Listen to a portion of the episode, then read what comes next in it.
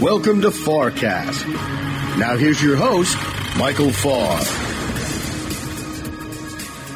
Good evening and welcome to the FarrCast. Thank you so much for joining us again this week. Uh, it is a great privilege to be in your earbuds and in your cars and just carried with you however you manage to get us there in your homes and offices. We appreciate the cards, the letters, and the feedback. Great feedback from last week's FarrCast. Absolutely a terrific program. And this week is going to even be a topper the great Kenny Polcari is back. Uh, Weisberg was unavailable, so we reached out to get, you know, Kenny. I, I just say that just to keep Kenny smiling. Uh, we we have the great Dan Mahaffee with us tonight, um, and uh, my old friend uh, Tom Heath from the Washington Post, who's been at the Washington Post for a very long time, and he loves it when I say old and long time. Uh, he's waving at me uh, right now. Oh, that was actually more fingers than the first time. Perfect. I, th- I think he was saying you're number one. I think he's saying I was number one. Remember that on the FarrCast, we believe that money is hard to make. We believe that old fashioned research, hard work, discipline, and patience are the keys to successful investing. And we believe that emotion is the foe of the long term investor. If you're feeling fearful or ebullient, be careful. You're probably getting ready to make a mistake. You feel like you want to do something about it to, to assuage and allay the fear or to act on that ebullience because we're going to all cash in and make a lot more money because everything's great. Step back, go back to your discipline, get some advice from a pro. It's a good time to phone a friend. Uh, when I want to phone a friend and a real expert, remember the first segment of the FarrCast, we discuss markets and we do New York, what's going on on Wall Street. We're going to talk about Washington, uh, and then we're going to talk about the world with my friend Heath. Uh, but right now, uh, the handsome, the debonair from the floor of the New York Stock Exchange, the head of floor operations and managing director from O'Neill Securities, much older than I am, Kenny Polcari. Welcome to the FarrCast once again, KP, baby. Always a pleasure, Michael. How are you? I'm well. I'm just terrific. I just landed from Chicago. Uh, I was out there, and I even paid a visit today um, to Calamos Investing. I sat down with John Calamos this morning. I hadn't Right. actually sat and visited with him in person before. So this guy's mid 70s, right? He started as a stockbroker. He grew up in Chicago, uh, living above the market that his father ran, the supermarket that his father ran. Right. He, uh, the firm at one point managed over fifty billion dollars. They manage something like twenty-three billion dollars today. Yeah. Uh, Yeah. he- he- it's an amazing American dream success story. It was a great privilege to get to talk to him about his experience in business. Also, a uh, Vietnam vet and a fighter pilot. I mean, it's just he's the, he's the whole package. Oh yeah, just amazing meeting. So. That was Chicago. Tell me what happened in New York today. I didn't see much change in the numbers. We've oh had the meeting. Oh my meeting. God, it was talk about dull, Dull. dull, dull, dull. Right? Nothing. There was zero reaction to uh, to the U, you know the U, U.S. North Korea summit. Zero. Even after you know his conference at the, his press conference at four o'clock in the morning, kind of outlining it. I expected at least some reaction, whether positive or negative, didn't make a difference. I expected something to come out of it, but not only did nothing come out of it. It was even, I mean, there wasn't even, you know, th- there was the initial talk this morning on the floor about it, but then as the day wore on, the focus turned right to AT&T and Time Warner, what was going to happen. You saw what happened there. They, uh, the judge came out and ruled uh, it's okay, so apparently it's going to go forward. And, uh, and then really the talk about the chatter about the Fed, the ECB, and the Bank of Japan, which is happening Wednesday, Thursday, Friday this week, and, and, and, and what's really going to be the next catalyst to drive it. So I, I thought that that I thought that that so there were a couple of big things there, Kenny. I mean, so we had this meeting overseas. Why didn't markets react? I mean, you got uh, Kim Jong Un, and I mean, six months ago they're calling each other fatso and stupid and everything else, and now we're you know getting together and singing "Kumbaya" in Singapore, and nobody Right. cares. Why? Nobody cares. Well, but listen, you know, typically geopolitical events do not typically uh, create value or create or price stocks. I mean, listen, ultimately, if the event takes place, and we're still a far long way from from really this event taking place in terms of are they really denuclearized? Are they really going to join the table? Are they really going to act like a big boy in a civilized world? We don't really know any of that stuff yet, and so the market is doesn't respond to it, right? I mean, we everyone Well, talked about it. apparently, It I mean, great, I, apparently they don't react to it because they uh, they must Right. have gotten exactly what they expected. Right, right, exactly right. And so, uh, the But to me, Kenny, I mean, you get somebody who says, I'm going to quit chucking nukes towards Japan. That's got to be worth a couple of points, and I was wrong about you, that. You would think it was worth a couple of points, but you know some of that could have already been built into the move that the market has made. Look, we're back kissing 2,800 now on the on the uh, S&P, which is the March high, right? Which is we've had trouble kind of uh, piercing once it once we failed in March and we traded lower. It's been a long trek back, and so you, you know some people say, well, the market kind of moved ahead in anticipation of that meeting, and so therefore now that it happened, it you know it's it's a big dud, right? So there's nothing there. But what's really what really held the market in check today, certainly in the telco kind of media space, was the whole AT&T Time Warner deal. Because if they if the judge blew that up, then it would have been you know it would have been a negative story for that whole sector and group, and you would have seen pressure in the after hours market. Plus plus tomorrow, I think t- now clearly what you're going to see is is uh, is you're going to see action right tomorrow, at least in that sector, as a result of that of that ruling tonight by the judge. The other thing is really is, is are the big EC uh, the big Fed central bank meetings. Now the Fed's not necessarily going to be so big because we all expect what they're going to say. No one's expecting he's going to say anything different than look, rates are going up 25 basis points. We're on target. Our economy's good. It's strong. We're not going to be too hawkish, but we're not going to be dovish, and so therefore the market's okay with that. Oh yeah, but I The think, one I think they could insert just a little bit of a change of word that could be absolutely crucial tomorrow because I think the big fear is that they overreact. And so what you've got to do is you've got to start watching CNBC at one o'clock, which is when I'll first appear to comment. Then you've got to watch at 1.30, and then I'm on until two thirty explaining what the Fed did after the Fed does it. Now I think this is cliffhanger information, and you've got to join me on CNBC tomorrow. You got what I'm saying, listen, KP? I would love to be on with you tomorrow. Actually, I'm going to make a call right now. and I'm going to see if I can't weasel my way onto the show with you. I think you should do it because uh, uh, uh, Tyler Mathisen's going to be in D.C. We're doing it from D.C. Uh, live. This is uh, this is this is big doings here, and and we really shouldn't do it without KP. but here's what I think, because I think you're right. If they change the terminology, if they change the language, then that could certainly cause some some volatility, some activity, some action in the market for sure. If they don't, then the market's going to focus on the ECB because the ECB. Look, we're already on the path, right? We've already started the taper. We've already started to quote unquote normalize. Right, The right. ECB has not. But yet, all the expectation is that on Thursday, Mario Draghi is going to come out and he is going to start to announce, okay, yes, we are going to start to pull back. We are going to start to taper, and we are going to start to normalize. Now, he's either going to say that or he's going to say, nah, not yet. And so the market is expecting he's going to say it. But if by chance he doesn't, that creates a whole other set of activities for certainly the European markets, but as well as the U.S. market. So I think all that stuff is kind of holding, holding the activity Did in the markets. Chase, look, we had Did really you see Paul Tudor Jones this morning? today. Did you see Paul Tudor? Jones on TV this morning? Paul Tudor Jones. I, I didn't hear what he had to say. I did see him, but I did, I couldn't hear him because the volume was turned down. uh, he, he was terrific, and I thought he was as good and as brilliant as anybody I've heard do that show in the morning. Really, he was that good, and he was followed by Mohamed El-Erian, who's the other like really bright guy I listen to And when you're not what on. did Tudor Jones say? Well, so Paul Tudor Jones said, one, that he's not particularly invested at this particular moment because he likes to go with leverage and he likes to buy volatility with leverage. That's absolutely, uh, you know, 180 degrees what we do at Farr Miller in Washington. Well, but course, that's how that's not what the average investor well, is going you to do. You can't do that for Fred and Ethel. But anyway, so he's not, not. in right now. But he thinks that the second half of the year is going to be very good, one for his business, which means it's going to be volatile. But he thinks that we could have a very strong fourth quarter. Uh, and CNBC started. I wondered if they. I, I don't know, Tom. Did you see that uh, interview? Uh, Tom Heath's here too. Yeah, from with Paul Tudor Jones. Yes, yes. He talked. I thought the most startling part was about the capitalism's got to modernize. He's buying into that. that What- the, the whole the whole Larry Fink thing. Yeah. And, and uh, I thought that was the most startling part. And, and secondary was that uh, he sees the market uh, interest rates going up significantly in the fall uh, and later in the year, and then the market going doing very well uh, in, in accord with Market that. even doing h- better in the fourth quarter. So he's Yeah. not scared by higher inflation. What do you think about that, Kenny? No, I, I don't necessarily think. It, well, I don't necessarily think you have to be scared of it. If in, if inflation is moderately higher, the way the Fed has made it sound, then I think it's okay. If inflation spikes and then you get the spike in interest rate, that's where you're going to get the headwinds, and that's where you're going to get lots of volatility. Now, I don't know what he said. Is he thinking that inflation is going to run away? Is that what he thinks? Uh, no, I don't think he, he, he said He didn't anything really talk about running- inflation, but he did say Right. interest rates are going to go up significantly. He think they he thinks they ought to be up a point and a half right now. You know, but Tom, everybody I I know, know, I thinks that interest rates should be a point and a half I higher.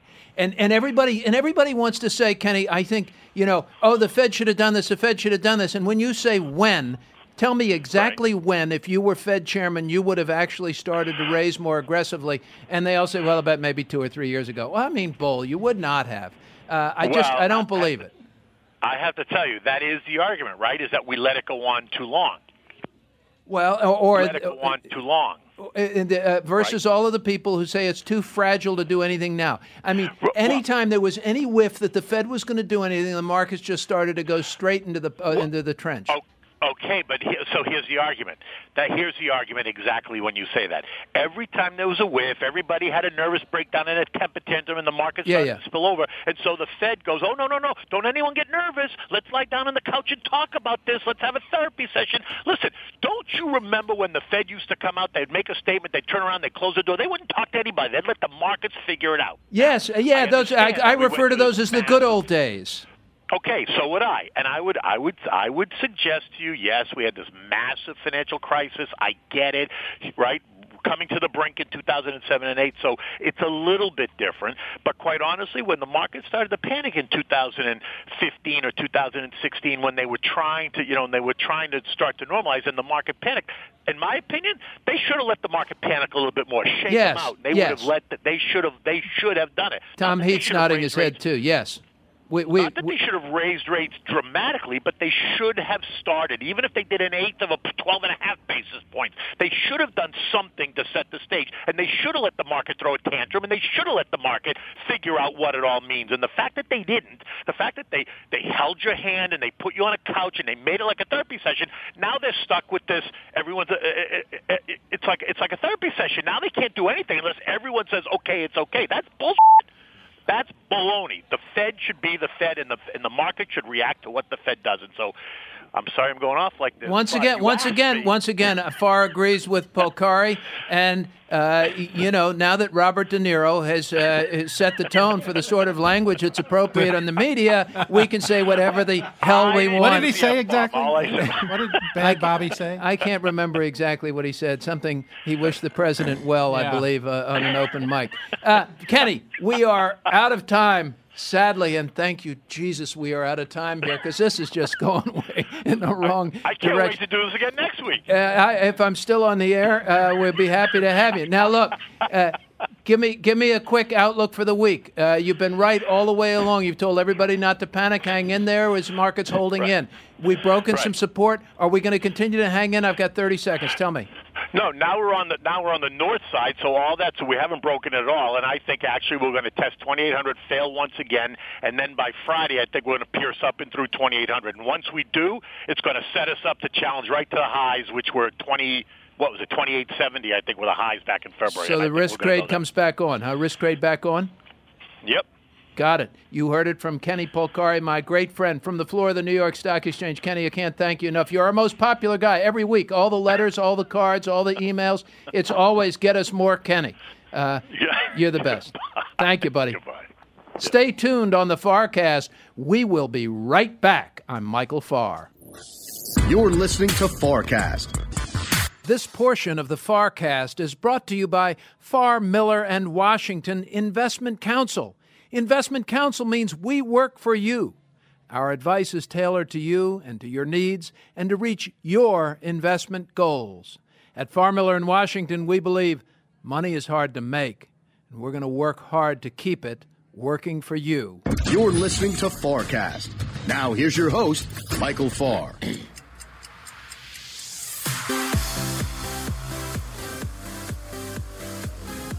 Welcome back to the FarrCast. I am Michael Farr, and we are in Washington, D.C., and I am in Washington, D.C. just barely, having gotten off a plane in Chicago from Chicago earlier. Great trip out there to Chi Town. Great people.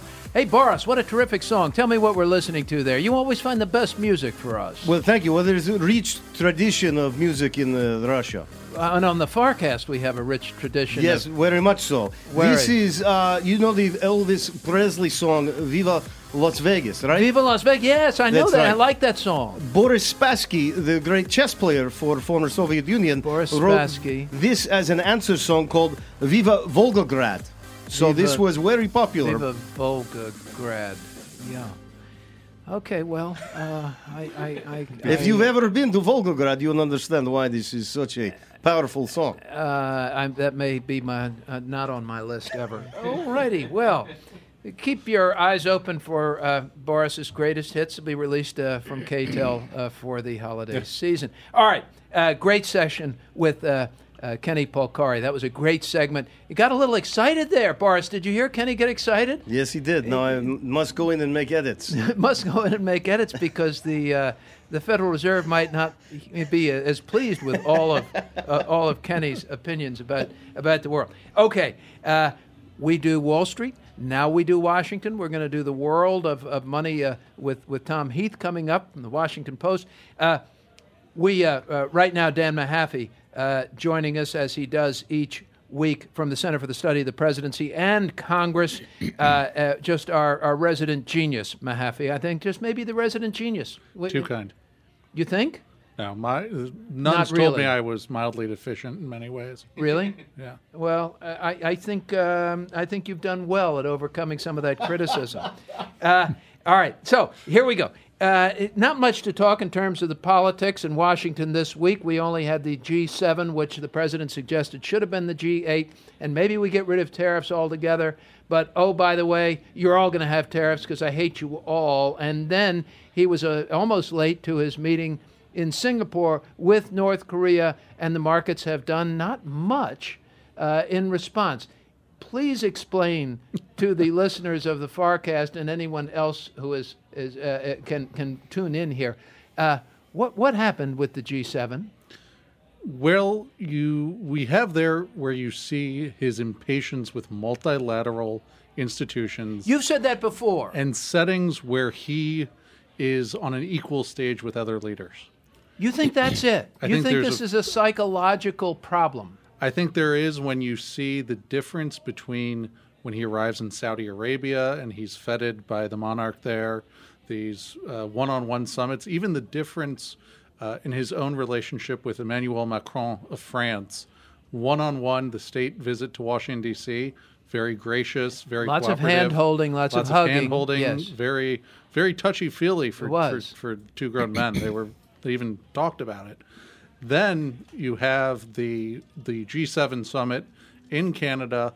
Uh, the the photo that came out from the German photographer that looks like a Baroque painting of, of Trump uh, with his with his arms crossed and the everyone you know Rembrandt had a few th- paintings. did you like think that. of the Last Supper there? Uh, was Well, they were on different sides of the table. Yes, yes. Uh, but that was it was still in that environment where he's uncomfortable with concepts of multilateral trade the the institutions that exist he he doesn't have the patience to speak to the Europeans and understand that they won't be bilateral trade deals because they will be EU wide trade deals um, he talks about Canadian uh, d- uh, dairy tariffs uh, forgetting that we had something called TPP which was going to resolve uh, dairy tariffs, but he was out of that. You know, that was out, and somehow feeling the need to show toughness to China by beating up on your closest friends uh, is the way he thinks this is going to I read a great line. It said,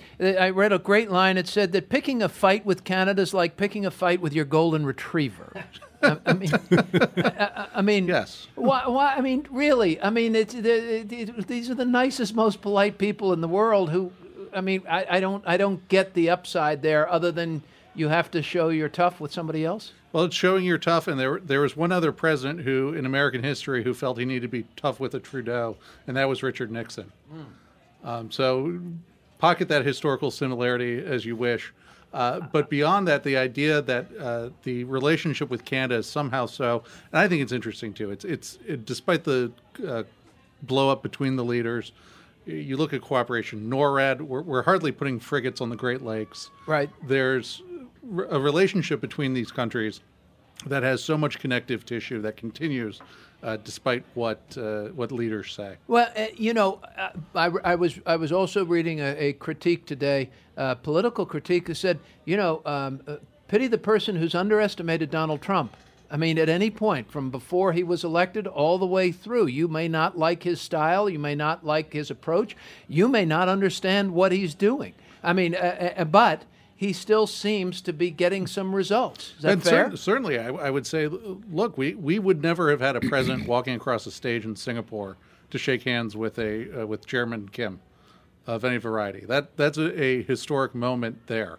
Uh, now the concern I'm, is I'm waiting for him to fly over to the Philippines next. Really, something along those lines. But then you you have these uh, the challenge of getting into the details where he the the stagecraft, the imagery of it is amazing. I don't necessarily agree with having the U.S. flag right up and next to the North Korean flag, but uh, truly historical. But then you get into details about the uh, the the drills, the military exercises, and and the fact that he focuses on cost of these exercises, not understanding that's the that's the edge that our military has, that ability to practice. what do you mean? Well, he loves to focus on uh, military parades. He's Yes. been wowed by those. He wants to have one. Yes. Uh, those are really good at teaching a military how to drive three miles an hour, Right. which is not a useful battlefield skill. The drills that we have with other countries, the, the interoperability we have with South Korea, Japan, also NATO countries in Europe, those drills are actually real fighting. They're, the British commandos had a saying, uh, make drills bloodless war so that war is a bloody drill Got it. and that you you go through it over and over again in practice and you build that edge that our military has its training its education of its forces and he he's reducing that down to a dollars and cents item when he's talking to a hostile foreign leader So, okay, Chairman so Kim. so help me out as I as I interpret this, and I want Tom to weigh in on this. Uh, as as I look at what at his meeting at the president's meeting at the G7 and uh, and this meeting uh, uh, w- with Kim, was this a win of a week for the president? Did the president win this week?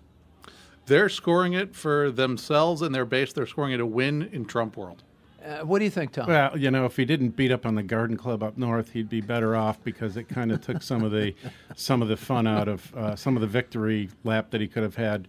You know, getting the Corleones of Korea to to, to meet with them and and you know, stopping World War Three. Because a year ago, a year ago, like I was talking to you on the phone, and it was Yeah. like, oh my God, uh, you know, the market's going crazy because somebody's launched a missile, and Japan is hiding under their desks, and and now he's talking to them, and he's got the guy at least he's meeting them and doing a photo op. So uh, he, I mean, he's got a lot of bragging rights out of this, and I think Dan is exactly right.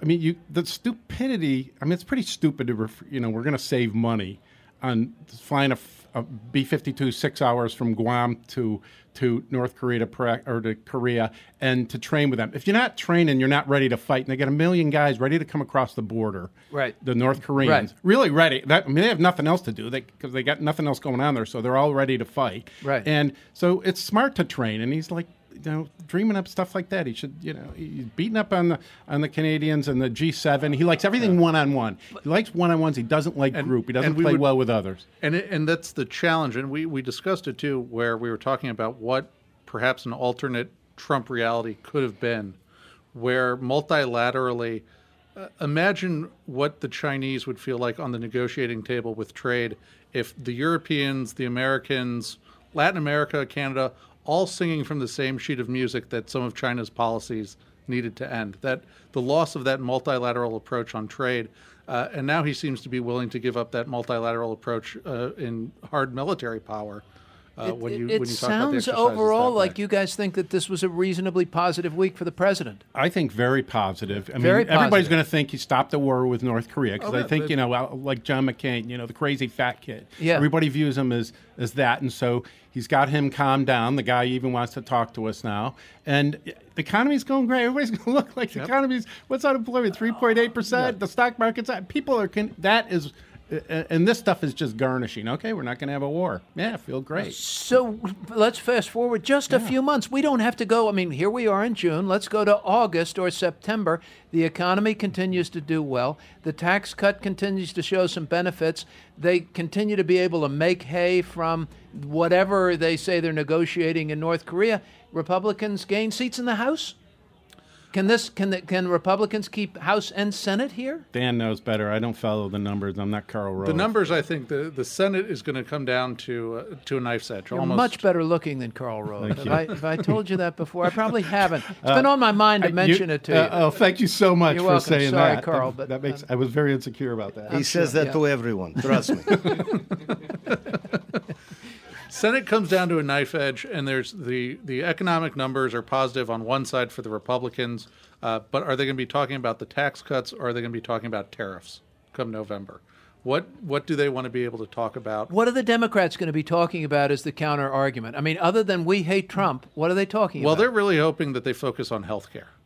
Healthcare is consistently a good number for them, and with what the Trump administration did, uh, pulling the legal defense for pre-existing conditions, which is on left and right the most popular part of Obamacare, they go ahead and pull that in the Justice Department. They're not going to defend that, and tumult in the healthcare market going into the election would be terrible. The for them. Democrats were smart about that. I mean, no one wanted healthcare, but once they got it, the Democrats were smart. They knew, like, just give it to them for a couple of years. They'll get to It's like, like it, and then they're not going to want to pull. Right. That's Yeah, you gotta exactly. have it. So now, you know, the Republicans are trying to do what they think is the right thing, and then, no, we, you know, the premiums are going to go up. No, I, I like my health care. So now it's kind of a loser for them. Well, right? and no Dan? one's worked on the private sector side where where's the common sense of look, don't you know, just because someone had bone spurs when they were 11, you don't need to deny them coverage Right. in certain ways. And for people with even more complex health conditions, it's it's a nightmare. Uh, to follow, but it's it's for the Democrats. It's a winning issue on health care. Uh, you also see large numbers of women and young people registering to vote who hadn't in the past. Right. Uh, we saw that in Virginia's uh, gubernatorial election as a bellwether a year ago. But now we just had a court say that it's okay to actually uh, erase your rolls if people haven't been showing up to vote. Correct, but that will take effect after the next election. Oh, so, we can you, you, the, even the dead will be voting in Chicago once again. Always. Always. Dan, Perfect. does, do, do, does every woman in the U.S. and every millennial hate the president? Uh, about 95% of them. Is that a real number? Yeah, close to 90% I of them. so everyone hates him.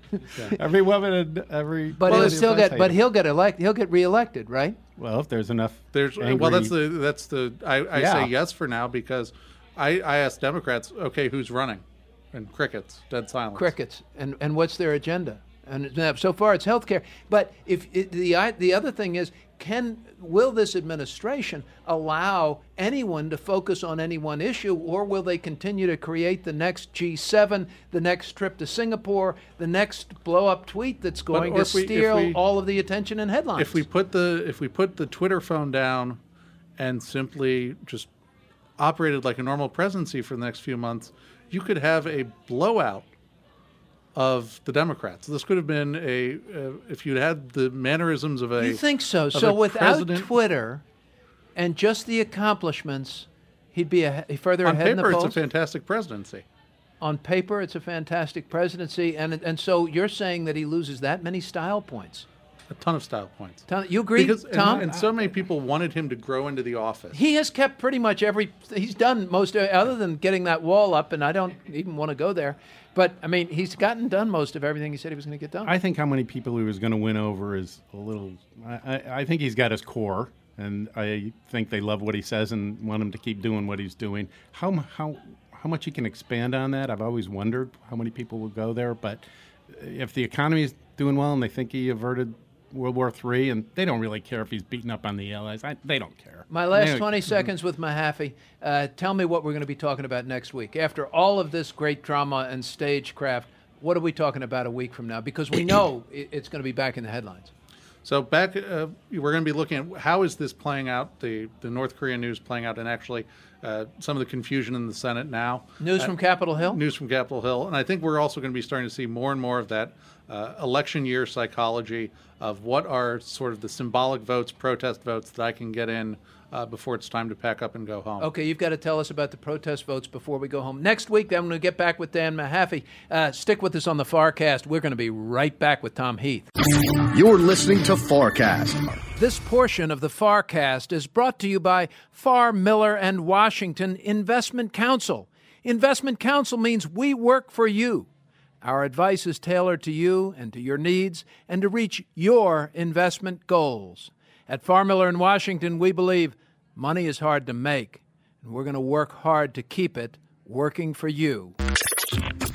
Now more with Michael Farr and the FarrCast.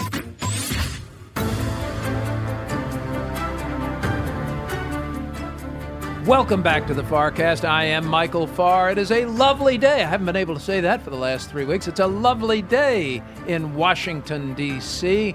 The Caps were parading through town with the Stanley Cup today, and God was in his heaven. All is right with the world. And now, uh, my friend Tom Heath is joining us. And Boris, that's a fabulous song. What are we listening to, Boris? Oh, this is. Uh, are you familiar with? I almost forgot to go to the song, Boris. Did you see that? That probably. I did. Yeah, I did. But ahead. you're going to like this song. Oh, I can tell. I'm the title like of this song, uh, Yes. is uh, "Me and Babushka McGee." Babushka. Babushka. Yes, this was written and performed by Yuri Gagarin. So this By was. Gagarin himself. That's right. Yes, Wow, Mm, that's- very talented individual. That's uh, that's that's that's terrific. Um, that's that's Gagarin That's and one word me for it. and Magu- Me and Babushka Babushka McGee. McGee, yeah, The Yuri popular song. Oh yes, it was uh, number one for at least 16 weeks. Sixteen. Wow, that's ter- that's terrific. We learned so much here on the far. Uh, okay, uh, you've heard that Tom Heath has been here throughout the show. Uh, he is the investing, personal investing, financial business columnist from the Washington Post. Reporter has uh, is just one of the best. Could you say how long I've been there, please, Mike? And for those who have missed it, Uh, like, he- three decades almost to the day. Actually, it is almost to the day. Happy birthday to me. Uh, Tom Heath has been uh, with the Washington Post since God was wearing short pants. Uh, it- it's it's uh, it, when I when we say that Tom Heath is older than dirt, it's actually a fact. There is dirt out there right now that is younger. Don't be a sinner. Heath. Don't be a sinner. There we We've go. got out of this. Look, God, God was uh, God was uh, liked you back then. He Yeah. probably still has a place in I'm, his I'm, I'm heart with it. for you. I'm We'll with see. it. Hey, so Tom, uh, as as you've been writing about markets, you've been writing about retirement. Let's look at the year. We've listened to Polcari tell us what we're doing short term. We've listened about the world. Markets haven't done a lot for the year. Now, you know, they're up a little bit, and that's okay with me. You know, if I don't want them up 30% yet because your dividends are buying stocks. Uh, You know, I reinvest. So with the market flat, as long as it's not down 20 or 30%, I don't like that makes me nervous.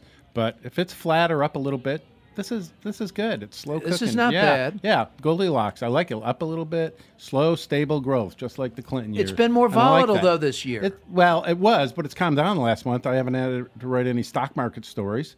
Uh, despite the tweets, despite the stuff today, all the craziness of the Nothing last week. today, yeah. the, the, Polcari was right. Geopolitics politics just doesn't doesn't rock the markets. I think everything's everybody's waiting for interest rates. Unless you're I mean, launching nukes, you launch unless- nukes, Yeah, you get you you start get talking markets. nukes. Yeah, Yeah, markets care. Markets care about nukes. You get the Japanese under their desks over there. It's- Exactly. that's an issue. Exactly, but the president's tweets don't seem to be shaking up anything. Which mean, I think is a good thing. I mean, the market's supposed to adapt to new information, and we and we now have a president who tweets, so And- you shouldn't get too upset by it. Exactly, and you got to think there's some businessmen. There's probably a lot of investors that agree with the president and Oh, like, yeah. like what he's doing and He's got a like what he's doing on tariffs. right now. Not not all the companies are affected by tariffs, but I, was- I think some people are happy with him and agree with him and like him going his own way and let, does, don't want the U.S. to be a toady to everybody. We had Craig Bram on uh, the FarrCast uh, earlier in the year. He is the CEO of Synalloy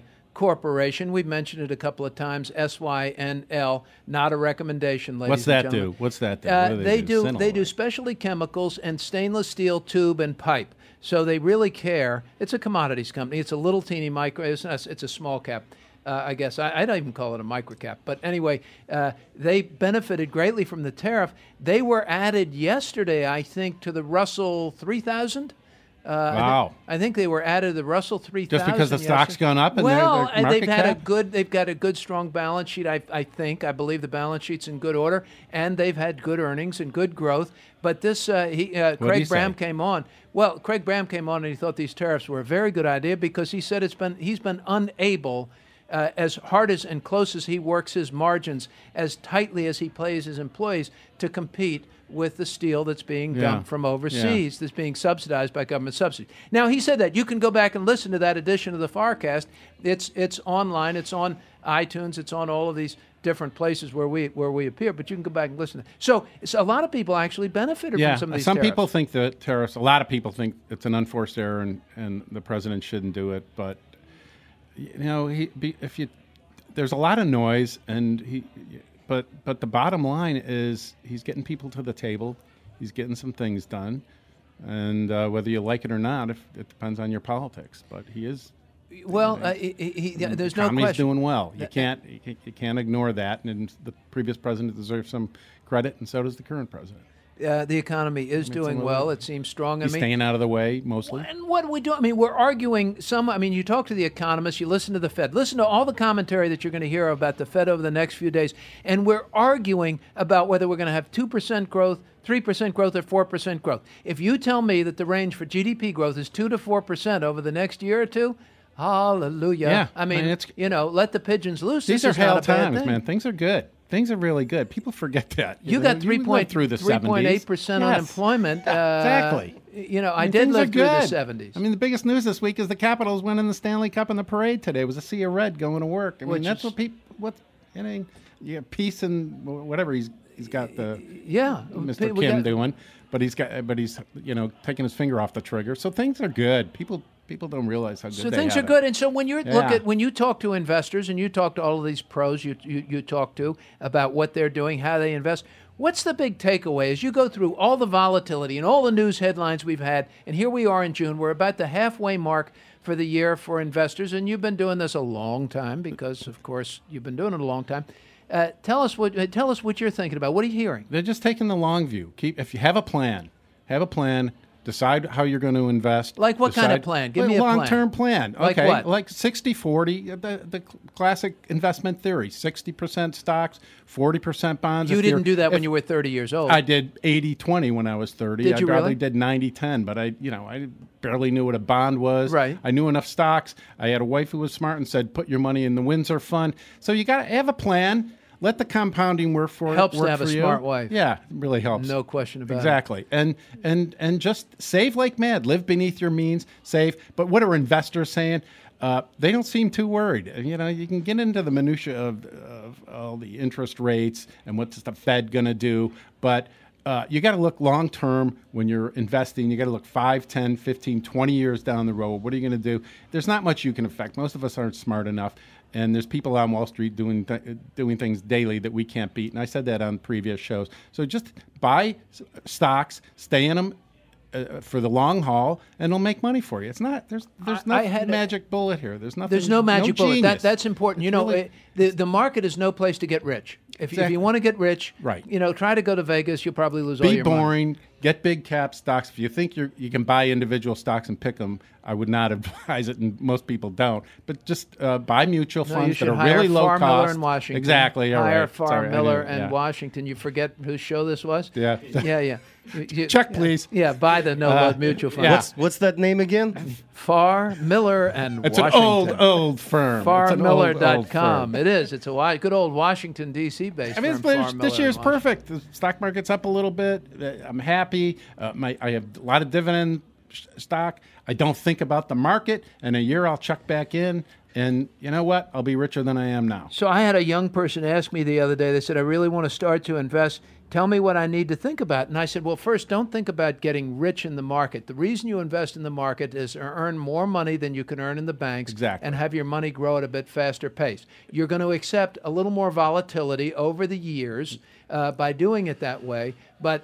Everything in the past has suggested you would make more money by doing it that way, and and I have. And then we have to say, when I say things like that, that past performance is no indication of future results because just because it happened over the past 30 years, 50 years, or 100 years doesn't mean that things can't be different tomorrow and we'll all lose our shirts. But if, if the world doesn't end, typically corporate America grows and you buy a little piece of it and you hold on. Yeah, be yeah, be boring. Just just put your money in stocks, and don't think about it for until you're 55 or 60. or until you die. And you were writing Until about die. uh, you were writing about dying in a couple big of your book. columns. The big well, book. you did the big book, and you did the kids fighting over. Oh money. yeah, but when it, you it come, gets nasty. It gets nasty, na- well, I've seen it get nasty. yeah. I mean, I've I've had a seat at a lot of those tables over the last thirty plus years. I'll bet you have. Yeah, I've, Uh, the kids, the oh kids my needling goodness. out, and one kid uh, will stomp on the other kid, and other kid, and some of the kids taking stuff out of the house, going at night, Oh, and yeah. taking artwork yeah, and jewelry. backing up and- the truck and, Oh, and yeah. doing the big dump. Oh, yeah. and you go there. well, Hey, where's mom's recipe box? Yeah. Oh, whoop, well,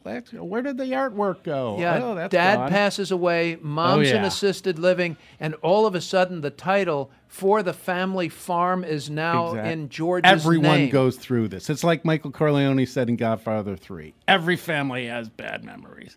So it's you know Well, but everybody but goes through this. But but reading your column, there were some suggestions about you know how not to go through it. I mean, you know, we we know that this uh, greed is not always good. Have a family meeting if everybody doesn't hate each other Right. while you're still alive. If you're if you're the patriarch or the matriarch, have a meeting. Here's the stuff, and what does everybody want? That's what my wife's family did. It's Uh, what- it's what- called the tough discussion, down. right? Yeah, how do you have the tough discussion? How do you start the tough discussion? You- yeah. May right. we? How about may we have permission to talk about what all happens to all my stuff when I'm gone? Exactly. Well, the the you got to have the discussion because you've got to have transparency. The worst thing you want is what you just described. Somebody Yes. pulling up, you know, uh, uh, and stealing the stuff, and you didn't, and and Dad's corpse isn't isn't cold yet. And so everybody's stolen the stuff, or stolen the expensive china, or the tea set, or not. So you got to be transparent, so people don't, people know what's going on and can have a discussion about it. I That's went the to- key. That's really the key. So I went to one family meeting. I'm sure whether it's we money or rugs or whatever it is. the family meeting was uh, just I guess it was within a year of after the father died. This is a client? This was a client, and and the uh, children uh, had a meeting at the lawyer's office with their mother, the widow. Yeah. Uh, and uh, they were all arguing about who was going to get what and when and could she start gifting now and they were being very aggressive and at one point she looked up with tears in her eyes and she said you realize i'm not dead yet That's sad. That's a was sad, so that's a sad. sad story. uh, eh, but this is what happens. So the transparency, the fairness, and and boy, if there is uh, one of the things I, I, I really like, and I, I'm not a lawyer, so I have to be careful saying it. So check with your lawyer. But but uh, the um, if you contest this, you're out clause in a will. There are clauses in wills and trusts that say I know that. if I any do know of, that. I know any someone of who my did that. beneficiaries Yep. contest this at all, They're done. You're I- done. You're Yeah, out. great point. That is exactly what happened. That, You I, I get know what a I family say that you that get, you happened don't to. like Yep, it, if they tough. fight it, or if the kid, they're, you know, I, I interviewed this lawyer and he said he had three brothers and one was uh, uh, disabled, and I hope that's a word I can use. Uh, and I can't keep track with what the what Disabled the- you can use, okay. yes. And there were two brothers, and he said he wanted the the, the third brother to have a, a fund so that he could function. When- Yes. and and the two brothers, well, the old man died, and they tried to screw him out of the money. I The said, I said to the lawyer, I said, "Is this true?" He said, "Yes." Yes. They they, and he, the lawyer had to go to court to make sure that the other. I mean, it's like it's like a friend told me about golf. Well, it you was Rain a lot of- Man. that was the movie Rain Yeah. Man, right? It was the Yeah. whole movie. You learn a lot about a person on a golf course. You learn about about, about their character and if they cheat. You know what? When somebody goes and the family's got to divide it up, you learn a lot about your brothers and sisters and Lots so of on details. and so forth. Write it down. And- Yeah. And, I will. Gets I- nasty. One of you know. So we advise a lot of clients through this, and and I'm doing it right now. And I'm sitting down with a family right now, and there's always one problem child. Right, there's always the one you have to account Yeah, for. outlier, yeah. And my advice is always communicate more rather than less. Yeah. Tell them more. I, I was ex- smart. executor of my mother's estate, and I'm trustee for my father. Uh, I tell I have three sisters. I have three wonderful sisters. Uh, we love each other. We really do. But you know, one of them really loves one of the mom's necklaces, or somebody really loves a Yeah. painting. Right? Look, as executor. I every time I did anything, every time I moved money, I sent an email to each one of my sisters. Yes. Every time I did anything, and when it came to the Yes. final division, I made sure I got less. Yes. And I did not take a fee as executor. You're like my wife. Why? I, I, I, this is not she worth took, fighting. She just wanted a, a very uh, she and she Just at the end fair. she said to everybody she was the executor executrix or whatever you call it Trixie. and she said does anybody feel screwed over Yeah. And no, nobody, everybody got something. Oh, and it's a miracle. She took less. I know. Well, you, I'm surprised. She you, took less. Uh, she took. It's awful. I'm so sorry lead. for you. And with that, we are out of time with my friend Tom Heath, who I, I, I guess I'll have to be buying him dinner because he got less. Uh, oh, please, thank please, you. yes. Uh, you know, send send your send your bonds, checks, notes, cash in an envelope to Tom Heath Soupy at sales. the Washington Send me Post. money. Go Just- take the money out of the purse and send it Right, to Tom break Heath. open the piggy bank now. Please don't. The questions he'll have to. Actually, go ahead. It'd be fabulous to have him come back and tell us what Washington Post security does when they get envelopes of cash. Buy addressed Caps tickets for next year's season tickets. Uh, ladies and gentlemen, this is uh, brings us to the end of another FarrCast. Thank you so much for joining us each and every week as you do, and thanks for sharing on social media. Please remember that if you think you've heard any recommendation to buy or sell a security on the FarrCast, you haven't. We don't do that here. If you think you should change something in your portfolio, please don't. Not on our recommendation. Go check with your investment person, professional, get some professional advice and counsel, or give us a call at Farr, Miller, and Washington. They- I really have the great privilege of working with some very talented, experienced people who Thank are you very much. who would who would like to Thank you, Mike. help Yeah. you uh, help you Who with hell all is of the it. other guy? as as yeah, Do you want me to? Do you want me to do a le- victory lap? Can I?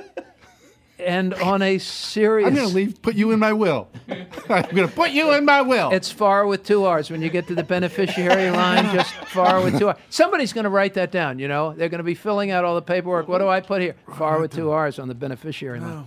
Uh, we could hear it. Um, uh, on a serious note, we did hear also last night that my very dear friend Larry Kudlow had suffered a heart attack. It was it. We uh, Judy has said it was mild, and that Larry's going to uh, enjoy a full recovery. Uh, we're very grateful for that, and we send Larry all of our best wishes and prayers. Dedicate this episode of the FarrCast to my friend, dear friend Larry Kudlow. In Washington D.C., I'm Michael Farr. We'll see you again next week. Good night, folks.